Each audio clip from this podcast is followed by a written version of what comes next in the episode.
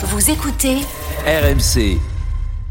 L'écho avec Manu et Emmanuel Macron qui a donc dit hier soir qu'il voulait lutter, je cite, contre les normes inutiles. Ça vous a réjoui, Manu ?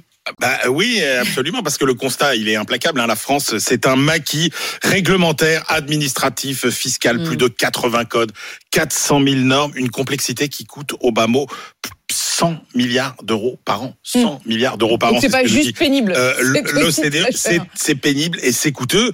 La France, c'est aussi le pays des effets de seuil. Hein. Vous savez, quand vous êtes une entreprise à onze, vingt, cinquante, cent quatre-vingt-dix-neuf euh, salariés, ça dissuade d'embaucher, ça coûte des dizaines de milliers d'emplois.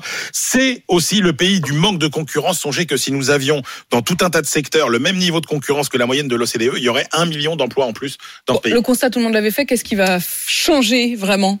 Eh bien, il veut redonner la main à la France du bon sens plutôt qu'à la France du tracas. Oh bah c'est bien, c'est concret. Emmanuel Macron, là, c'est, alors, c'est sur vous dites c'est les, sur la table. Ah bah là. Les énergies, là. Et oui. Alors vous vous dites, on a déjà, on a déjà entendu ça. Bah non, mais le bon sens. Ah, on va arrêter d'emmerder les Français. Vous vous rappelez, genre Pompidou. Mmh. Et puis finalement Jacques Chirac.